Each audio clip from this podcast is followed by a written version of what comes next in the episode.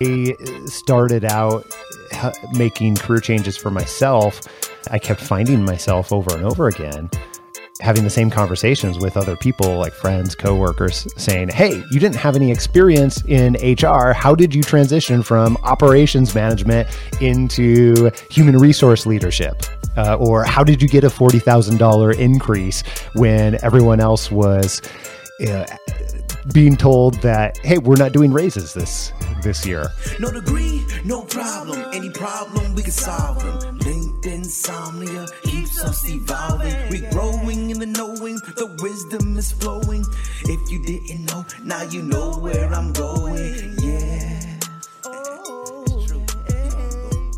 Welcome to another episode of the No Degree Podcast. Today's guest is Scott Anthony Barlow. But before I introduce him, follow us on YouTube, smash that like button, listen on your favorite platform, and let a friend know. So Scott is a very special guest. He has his own podcast, and I'm going to give him the honor of introducing himself.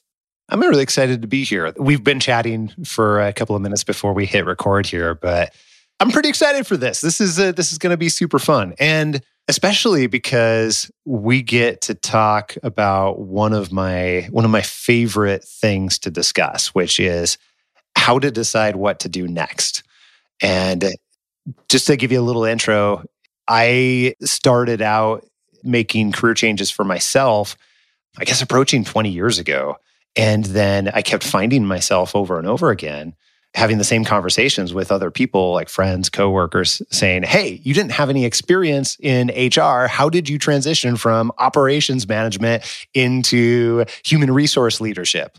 Uh, or how did you get a $40000 increase when everyone else was being told that hey we're not doing raises this this year? So quick introduction um, i run happen to your career which many many years later i found that after having those types of conversations with people could really help people make those same types of transitions that they wanted to within their life and their work. So my team and i we run a podcast happen to your career. Um, if you like podcasts if that's your sort of thing which i'm guessing you do because you run a great one here. Also we just finished writing a writing a book that comes out um, October 11th by the same name, Happen to Your Career. So we've got we've got a few things going on as it relates to career change. But I appreciate you having me on the show. You know, I, I tell people listen to podcasts, listen to career podcasts, and listen to all of them. Like I, I recommend other people's podcasts all the time because podcasting has changed my life. Like there's never been a time where you could just pick up anything on any random topic and there's a person speaking to it for about an hour. Isn't that crazy? Right? Doesn't that just yeah. like blow your mind uh, the amount of, hey, if you need something, all you have to do is go and type it into a podcast player or type it into Google and boom. Yeah. So now let's kind of let's kind of talk. So you work with a lot of career changers. And a lot of people without degrees are career changers, right? They're going from retail, they're working in the restaurant industry. Maybe they, due to some physical thing, they don't want to be as physical. What are some commonalities of those without degrees who are career changers? You know, we were actually just talking about this on our team just about a week ago because, well, we were talking about it for a variety of different reasons. But Cindy, who is the first person that anybody talks to when they show up at Happen to Your Career and they're looking to figure out, hey, how can I get help with my career change? Well, she doesn't have a degree. And so uh, we were we were talking about what is the difference in the considerations or what goes through someone's head for someone who might have a degree or or doesn't. And what Cindy was pointing out at the time and what we were talking about is that I think that when you don't have a degree, then a couple things go on. One, some people, many people feel like they need to keep doing the same thing over and over again. They feel stuck in so many different ways. Uh, and we were actually talking about one of our one of our clients. Her name's Kim. She'd been doing sales for years and years and years, and was really good at sales. Like really good at sales. Gotten to the point where she'd worked herself up to uh, you know she was making a little over 100k, give uh, give or take, uh, but had hit that you know 100k mark, and then realized, hey, I don't want to be doing this the same way that I am forever. So she came to us and and we got to meet her and understand her her problem and her challenges. And she was having a really, really difficult time being able to imagine herself outside of this thing that she had worked her like spent so much time and energy and effort working herself up into and it did two things to her one it made her feel like she just didn't know what else that she would be able to do which is a really common question that comes up for for people that uh, don't have degrees. And that's something cindy had pointed out too. And then another thing too is it became challenging for her to see how her how her skills would transfer into something that wasn't related to sales. And we see that. That's the commonality that we see over and over again, whether it's sales, whether it is shoot, I worked in retail for a long time um, in retail industry, and uh, I also worked in manufacturing, also worked in a lot of other different industries. People get really, really siloed, and it becomes difficult to see how what they're doing there actually transfers really well to other industries, other roles, other types of opportunities. And that's one of the biggest challenges that I see over and over again. That's commonality to answer your question.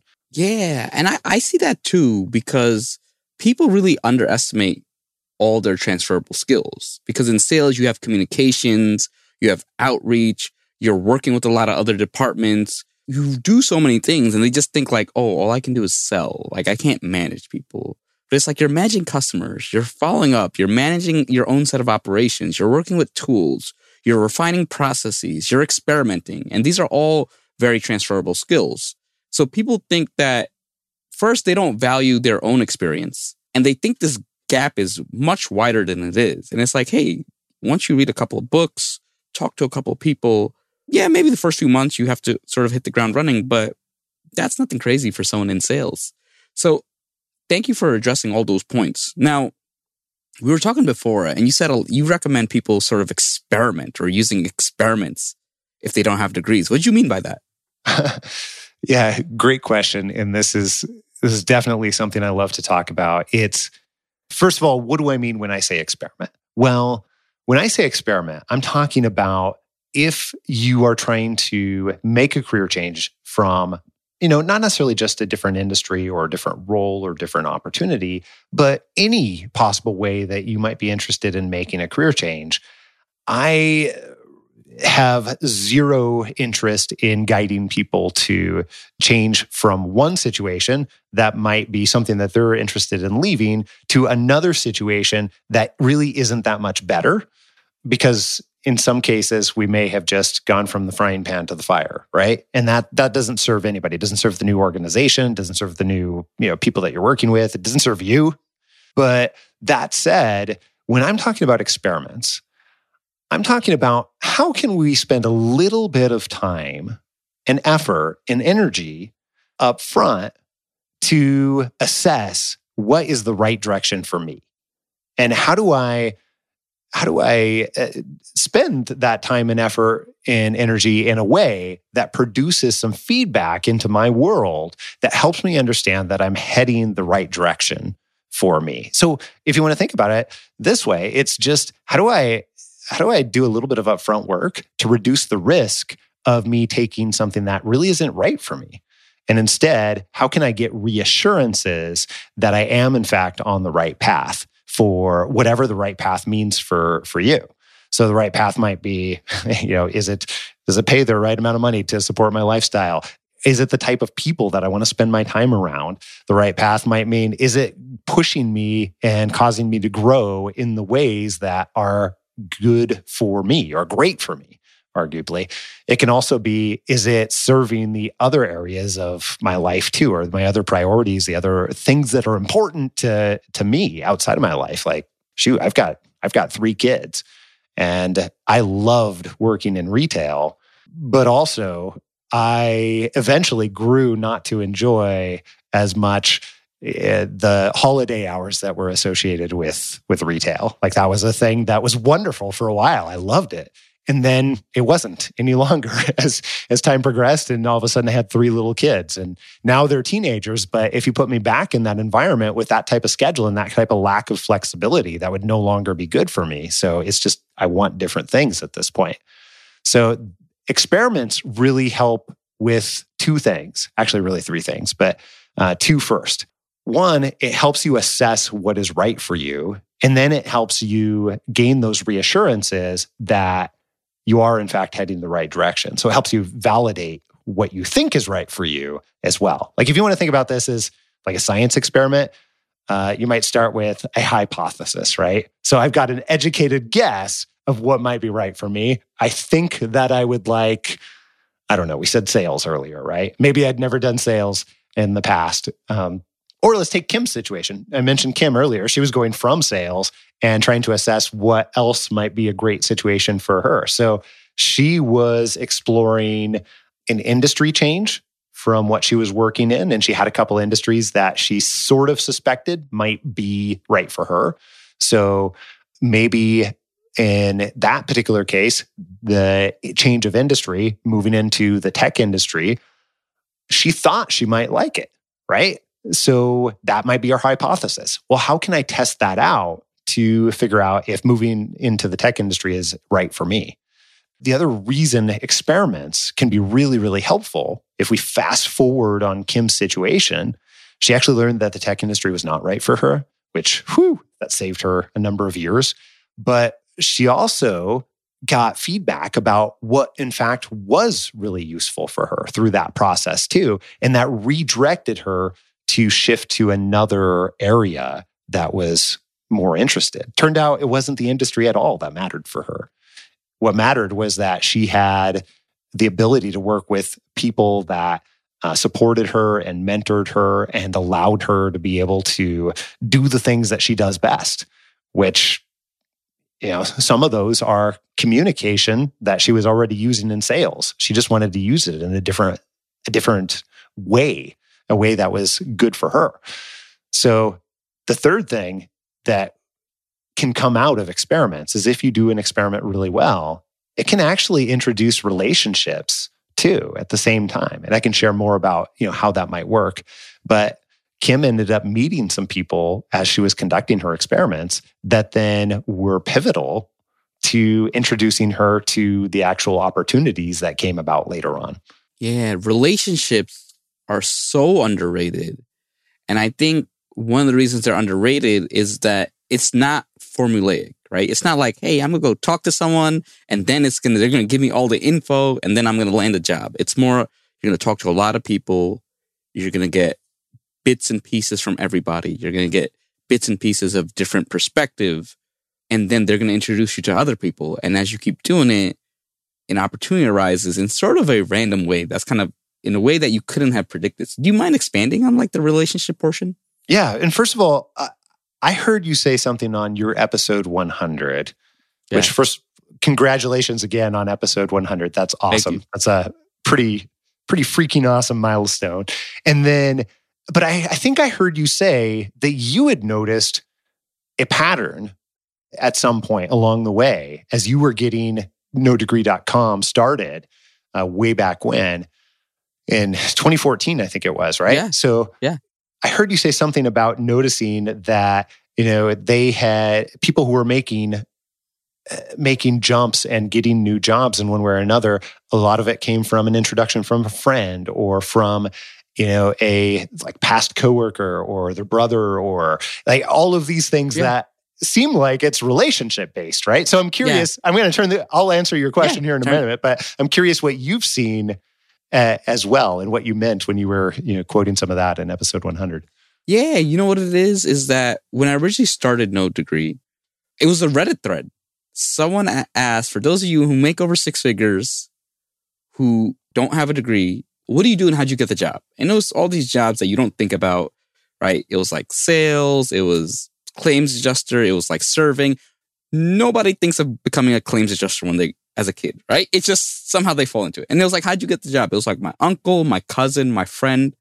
It was not a regular strategy. And uh, there's strategies with relationship, but this one was just like, I knew the right person and they kind of told me to do it. So that's kind of where I was hinting at. But you can also be very strategic with your relationships. Like Kim, she wants to get out of sales and into a different industry. She wants to get into tech. So she can start look, talking to people in tech. She can start talking to people in that. She can talk to former salespeople who went to tech.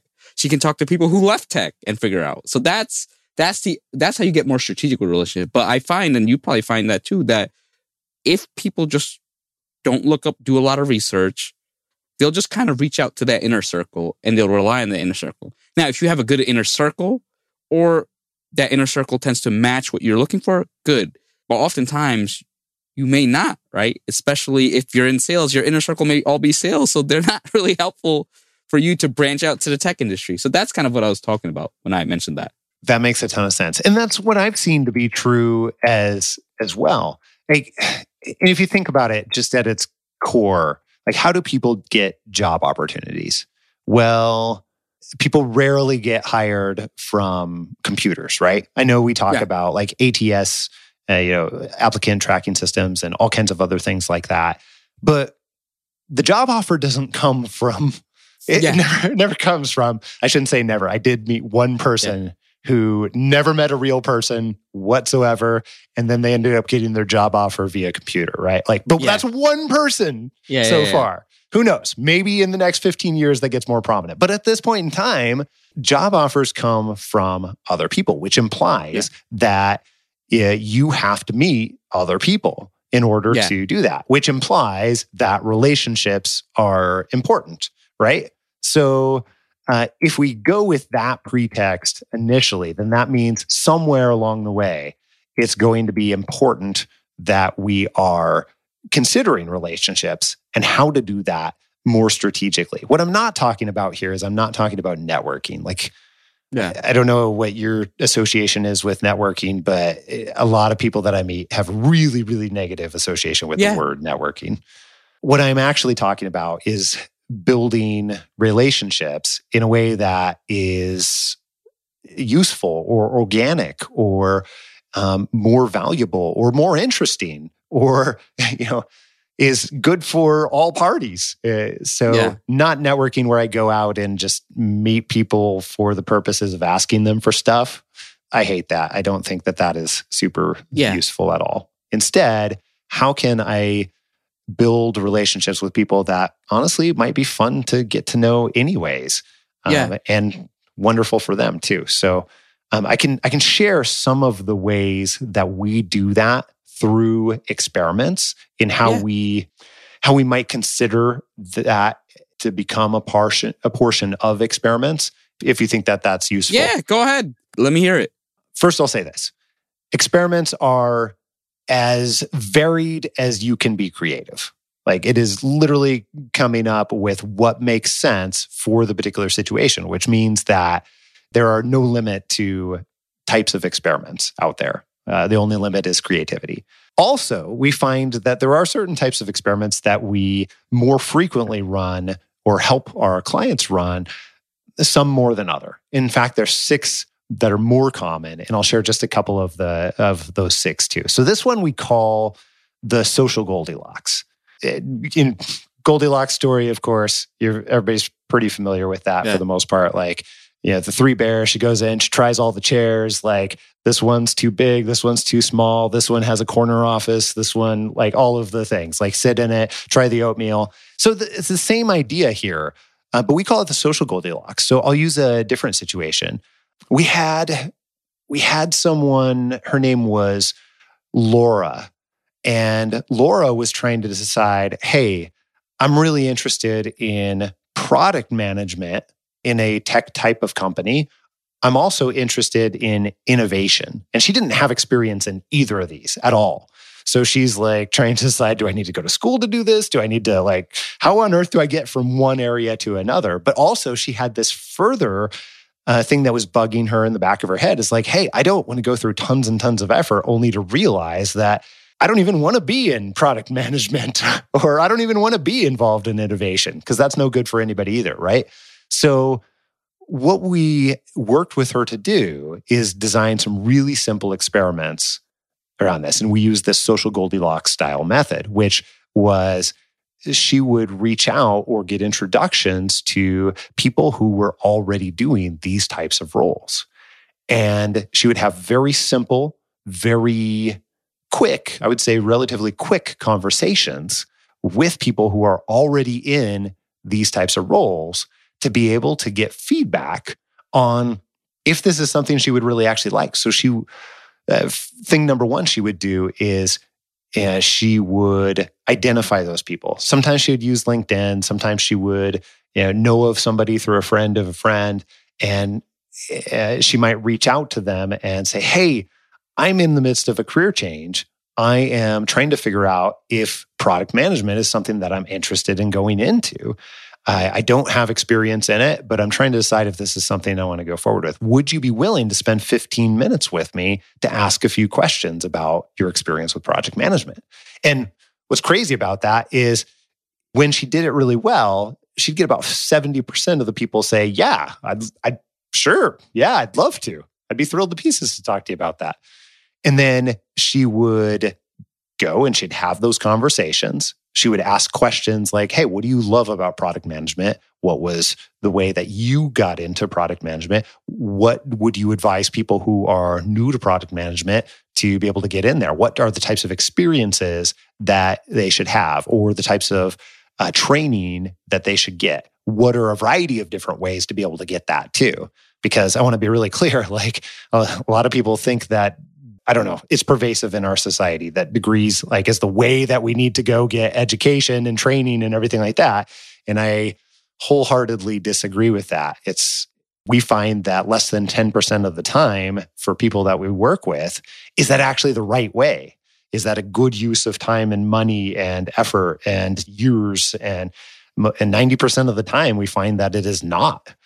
And there's a better way. So, Laura's collecting all this information and she uh, is doing two things. One, she just started some relationships, right? Like that's one of the things that occurred out of this by going and, and reaching out and meeting new people and having these conversations with them. She now has a relationship. Those are the beginnings of a relationship. And then two, she was able to assess quickly through a variety of short conversations that she didn't want anything to do with innovation. Like she didn't really like the stigmas around it. She didn't really like the people who she found were actively involved in innovation, um, at least not enough to be able to really desire to work with them. But she did find that product management was something that she could sink her teeth into. So it reinforced that for her. Now, once she made that decision, she had also talked to a variety of different companies. Well, one of those organizations she was really excited about.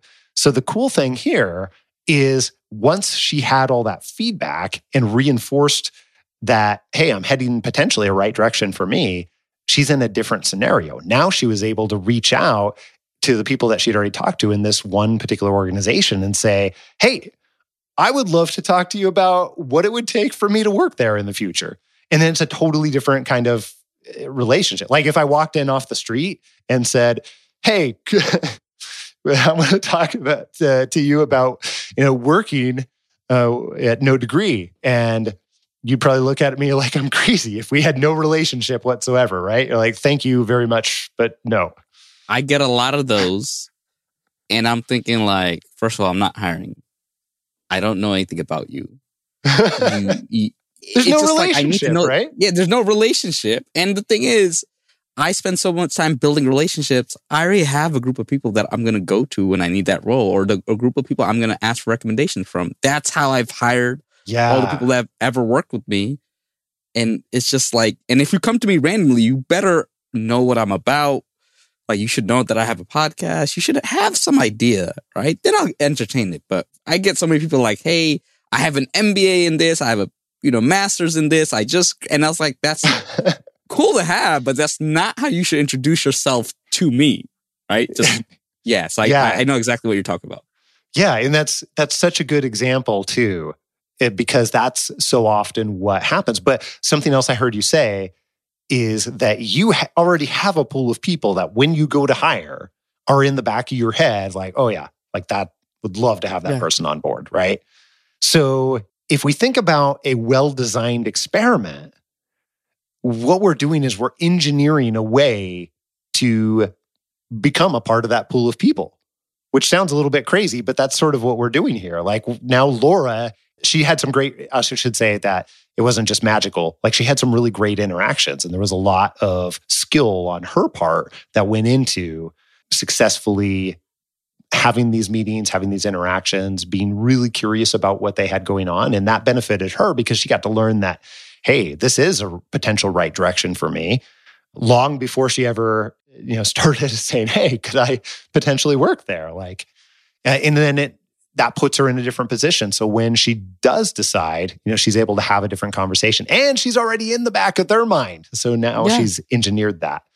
The other thing I should point out too is that later on in the process, it puts you in a different situation. Like if somebody had applied off of the street to be able to go into that product management type of role, well, first of all, I should say they didn't even have an opening actually for that. So she basically created an opening for herself, if you want to think about it that way.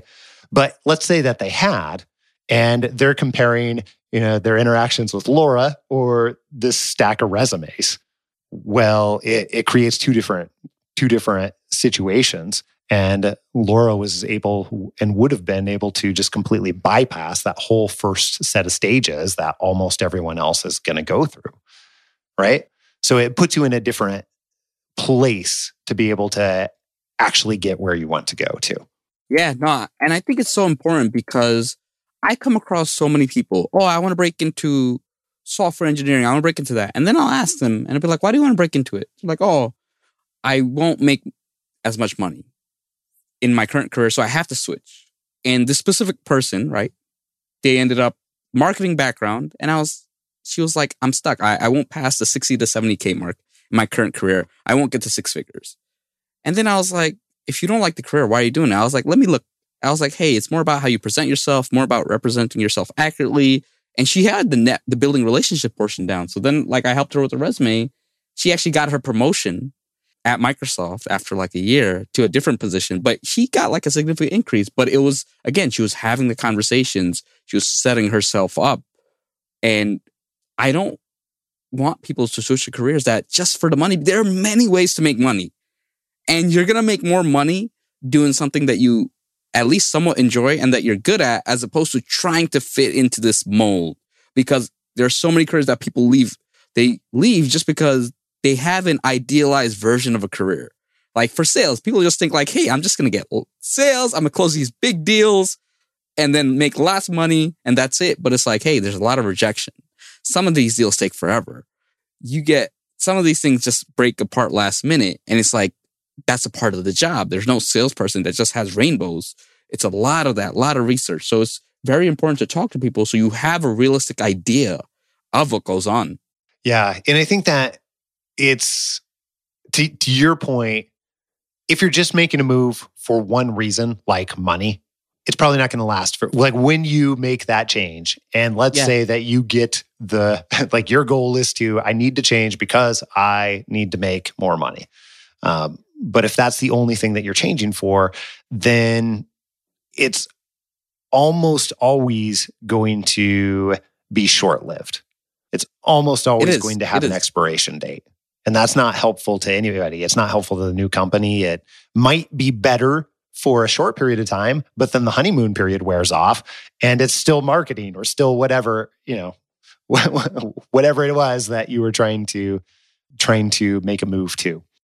I advise my clients to sort of do experiments and let me know if this doesn't count as experiment. Go but for I've it. always said, especially for people who are younger, I said, you know, they're coming from a completely different background. And let's say they want to get into event planning. And I'll tell them, volunteer at some events to help out. See if you like that aspect. And then you can actually put that as experience on your resume. You can actually start building relationship, building contact. And then you can see like, do I like doing this a few hours a week? And how is it going to be? Same thing, like you want to be social media manager okay, hey, manage the social media for a local business, right? Take some courses, see how it is in small doses. Do you like it? What are the problems that arise? If you do like, and again, that's how you get a portfolio. Uh, would that count as experiments?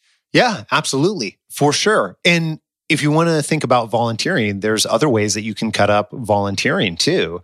Like I think volunteering, not in, it depends on what your goal is within the experiment. I've seen a lot of people that are like, well, it's easy to volunteer and it's something that we can point at as a way to experiment. But let's say that you're going and you're volunteering and you're not getting to meet the types of people that potentially yeah. can help you or hire you, then it might not necessarily be that useful if if you're looking at it through the lens of what we call multi-benefit experiments. Yeah. No, um, right. That said though, like if you are volunteering and getting experience in something that you want to assess, is this right for me? Like is this yeah. you know, is this going to be a thing that I want to do more of? Then that can be really valuable on its own. So, yes is a short answer. Another way to volunteer is maybe within your existing role. And this is something we call the paid research method. You know, paid research might be hey, I'm already at this job, I'm already getting paid for it. What if I volunteer to take on an additional project that I happen to be interested in? Social media is a great one. Actually, one of the ways that I began learning social media years and years and years ago was just volunteering and saying, "Hey, like I'll I'll start the you know I'll, I'll start the social media account for this particular organization. I'll take that on. I want to learn about it anyway. Um, I just raised my hand, and it ended up that I was probably working a little bit more than if I hadn't volunteered. But it got me experiences that led to a different set of experiences. So uh, it became really valuable for me assessing what I liked and what I didn't enjoy that much. And I think the other thing about experiments is sometimes you end up finding something very niche within that area. And you're like, that's what I like. Just like you said, Kim realized that it wasn't the industry. It was more about does she get to work with people? Does she get to collaborate? And I think that's very important because once you find that out, then you realize that there are so many opportunities that you can actually get. And like, for example, you know, it's interesting through my career, I've learned that I love talking to people. you know, and it's something that yeah. it's like, okay, podcasting is perfect. Like when I work with my clients, I get to talk to them. I enjoy meetings with other entrepreneurs. I enjoy being on other podcasts. I enjoy live streaming. I enjoy Twitter spaces. And it's like, I had to sort of do those things. Like, who's going to know, like, hey, you can talk to people five hours straight and not have any issues. So, what I used to do is I spend one to three hours a day walking around. Like I didn't mind the job, but I needed that interaction just because I genuinely enjoyed and it, it led to a lot of good things. But it's one of those things that if you have something that you're so good at and that sets you apart, it's good to sort of find a job that or find a way to weave it into your job and you're going to get so many benefits that these people have kept in touch with me. I've always had good relationships at work and you just have life you make for me it makes lifelong friends. You know what's fascinating about to help people self diagnose their strengths and particularly what we call signature strengths is what are the what are the things that you find yourself doing over and over and over again that weren't even a part of your job. And for you, it sounds like you you were going to great lengths to spend 1 to 3 hours a day so that you could have those things that you couldn't stop doing quite frankly. I don't think we would be able to pay you to stop doing that. It would be painful. No, no. You. I mean, you'd have to pay me a lot of money. Yeah. And yeah. I couldn't do it. It's just like I'd figure out a way to make money with talking to people. Yep, and exactly. It's funny because that's such a great question to ask because oftentimes I found that this is a historical thing throughout their life. Like I have my second grade report card and all my elementary school report cards. like, he's a good student, but he he talks too much. He's always talking. And it's just funny how it's a repeated theme. And one of the things, because I'm a certified career coach, is you can't escape your strengths. Like you're just to find a way. You love research. You love collaborating. You're always to find a way to do that. So when you're kind of choosing your career, find a way that, find one that respects that strength of yours. Yeah. Yeah, for sure. And I think that to, to your point, it's really easy to look at the negative side too. Like I heard you say, he's a really good student, but which yeah. I would say I would argue that that's not a but. It's a yeah, he's yeah. a good student and uh, he also talks to everybody. My my son actually just got this feedback from his teacher too. He's the type of person who would make friends with anybody in any country. You don't even have to speak the same language, yeah, yeah, right? So we went to conferences the other day, and his teacher's like, "Yep, he could make friends with a pine cone, and he does." Yeah, like that's a, that's a thing, and uh, some of his teachers actually really look at it as a negative. And I would yeah. argue that it's not a negative at all. It is two sides of the same coin. Yes, maybe there's things that happen that are a negative from it, but it's all from that strength to your point. Like you're not going to be able to stop doing it. Yeah. So it's, I tell people, hone in on your strengths. You'll be so much happier. You'll do so much better and you won't sort of dread work.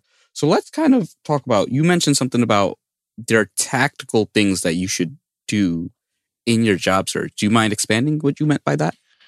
Yeah. You know, I think one of the really nice things about experiments, I'll say first, is that it helps make it so some of those tactical pieces you don't even have to think about. Like the situation we talked about with Laura, where she just got to bypass a whole huge portion of what people believe is the job search process, right? Like she just got put put like if there were, you know, 10 steps to be able to get that that role with that organization, then she just got fast tracked to step number 6 basically. There's that side of it where strategically you can avoid a lot of the tactical pieces. But on the other side too, you know, we've been we've spent a lot of time talking about uh, relationships. And I find over and over again that something that is underrated, we'll say, you, you talked about relationships being underrated in the first place. But what's really, really even more underrated, I believe, is how to be able to build relationships when you don't have that relationship mm, already. Yes. So I'll I'll give you a couple examples here. So let's say that and, and this has been the case for a lot of the people that we've helped over the years, where they might know that they're interested in a particular organization. Like in Laura's case, you know, one of the organizations she was interested in is this assessment company called the Predictive Index, right? She's really into into self-development and it just really kind of jived with with some of the things that she was fascinated with. So she had about three or four other organizations that she was also interested in. So, what happens at that point in time when you know you might be interested in these organizations and you have to somehow be able to build relationships with people, but you're not necessarily sure how to how to be able to do that. So that is an entire skill set in itself in how do you be able to reach out and uh, be able to go from no relationship all the way to now we're BFFs, right? So when we talk about tactical, there's a variety of different ways to do that. And I will tell you that um, the easiest way to do that is to find somebody who can introduce you because it is, well, maybe for obvious reasons, it's easier to have a what you might hear called a warm introduction as opposed to a cold introduction. You know how we were just talking earlier about like, hey, you get all the emails uh, from people saying, hey, I want to work there. I've got a master's degree and blah, blah, blah, yeah. blah, blah. And you're like, I don't know you. I have no idea who you are. Yeah. Thank you very much. But no. Um, well, you have no trust with that person because you have no relationship, right? If I have the ability, then it would be better for me to um, to get an introduction because some of that trust gets carried over with the person who's introducing you uh, to you. And then it you know lands on you sticks on you and then there's a little bit of association type of trust that is now carried over. So here's an easy thing that people never think of. Like they rarely ever think about this. Yeah, people understand the concept of introductions but what if you go ahead and you write the introduction for the person who's going to introduce you and that does a number of different things. Yeah, make it yeah. easy. Exactly. That's one thing that it does because so many times I've heard over and over again, it's like, hey, this person said they were going to introduce me, but they haven't. It's been two weeks now. And maybe they don't want to introduce me anymore. And uh, you know, my argument back of you, they said they wanted to introduce you, but they probably it's now probably not a priority for them. So how do you make it as easy as possible for them? And one of the best ways that you can do is write that for them. So they just have to, you know, make a few modifications maybe and then press send and then it's done. And also, you can usually write something that is serving you in the next step better, which might be to meet with that person. So you can actually craft the email or message that particular way. So that's one one tactical hack. Here's another one. People will go to interviews and they will not know what to do after the interview has ended and everyone's agreed on, hey, we're going to call you in a week and let you know. Well, a week goes by, right? You've probably heard this this story before All in so many time. different ways. Week goes by, they haven't called yet. Chances are high they just got busy or something else popped up or they underestimated the amount of time that something was going to take. Either way, none of that feels great when you're in the candidate chair. Like it feels terrible. Like, do I call? Do I not call? Do I send a message? I don't want to seem needy. Like all the all the questions that pop up.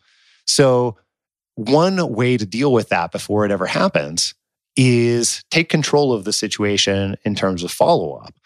And the way that that might sound is at the end of the interview saying, Hey, what would be the best way to contact you if I have additional questions? May I contact you if I have additional questions? Uh, and then they might say, Well, email. Okay, what's the best email for that? And then you can actually like get their email or get their phone number uh, or, you know, also then agreeing upon, hey, if I don't hear from you by that week, can I just give you a call, pick up the phone, and can we talk through next steps at that point in time? So you never have to wonder. You already are leaving the interview understanding and agreeing upon, which by the way is making it easier for them too, because now it's one less thing that they have to worry about if you're taking control of that. And then when you follow up, it comes off differently. You come off as I'm owning the situation which is a different type of interaction, which instills them with confidence a week later when you call, like you said you would, and then you deliver on the thing that you agreed upon. So there's there's two really really easy ones. Yeah, no, those are good. And this is just underrated advice. Always make it easy for someone to help you because it takes energy to help someone. But if you make it that they just have to click forward, they just have to change like two words and all that, you'll get more people helping you. You'll also be able to get people helping you with bigger things that they normally don't help you with because you've set yourself up in a certain position. For example, I'm pretty sure you you you get people who come to you and they're asking you a lot of questions. And sometimes it's like, hey, I literally had like two podcast episodes.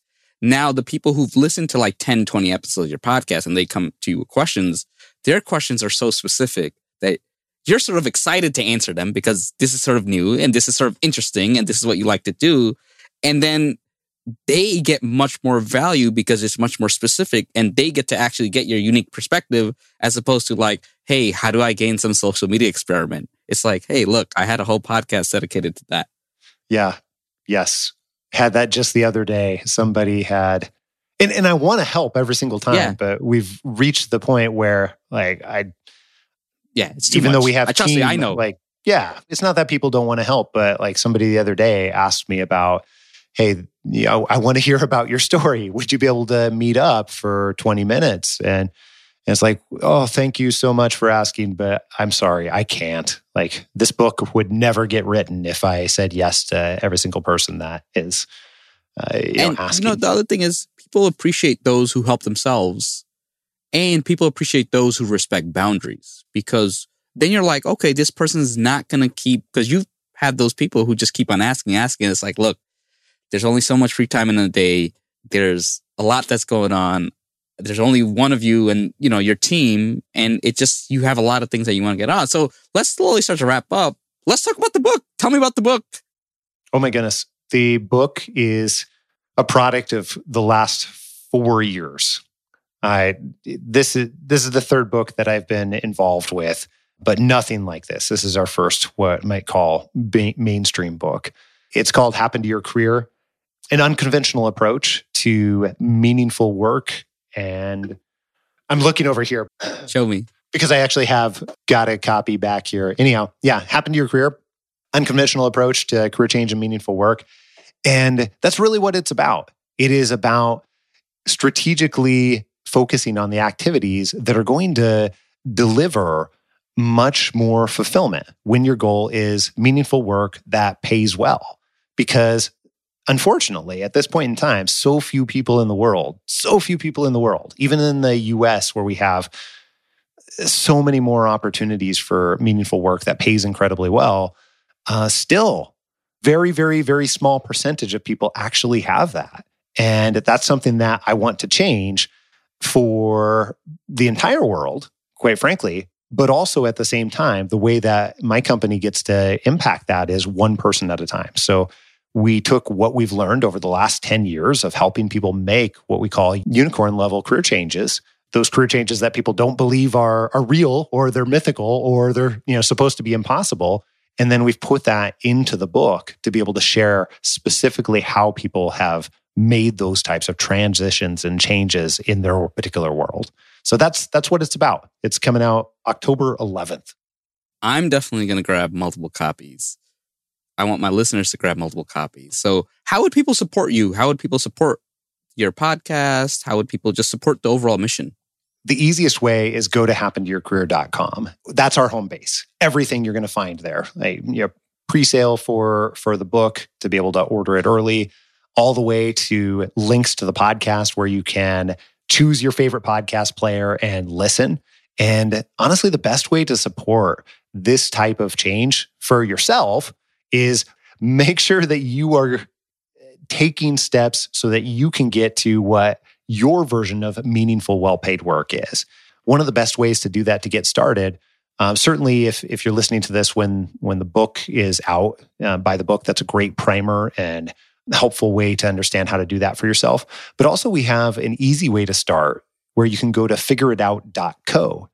Figureitout.co is it'll take you to an eight day mini course where it'll send you emails one a day for eight days and give you a series of questions to help you figure out what really truly is going to be right for you. And that will be a wonderful way to get started if you're not sure where to start down the path of, of meaningful work that pays well. I love it. I want to thank you so much for your time. Uh, would love to do this again. You know, always love yeah, hearing updates and absolutely love seeing changes. If you want things to happen to your career, listen to the Happen to Your Career podcast. 500 plus episodes of so much info. I always encourage people to listen to career podcasts. It makes a big difference. It's changed my life, and I know it'll change yours too. Thank you, everyone. Another great episode. Thank you for listening. Hopefully, this information was valuable and you learned a lot. Stay tuned for the next episode. This show is sponsored by you. No Degree wants to remain free from influence so that we can talk about the topics without bias. If you think the show is worth a dollar or two, please check out our Patreon page. Any amount is appreciated and will go towards making future episodes even better. Follow us on Instagram or Snapchat at No Degree Podcast, on Facebook at facebook.com slash no degree inc. If you want to personally reach out to me, connect or follow me on LinkedIn at Jonaed Iqbal, spelled J O N A E D, last name I Q B A L. Until next time, no degree, no problem, nodegree.com.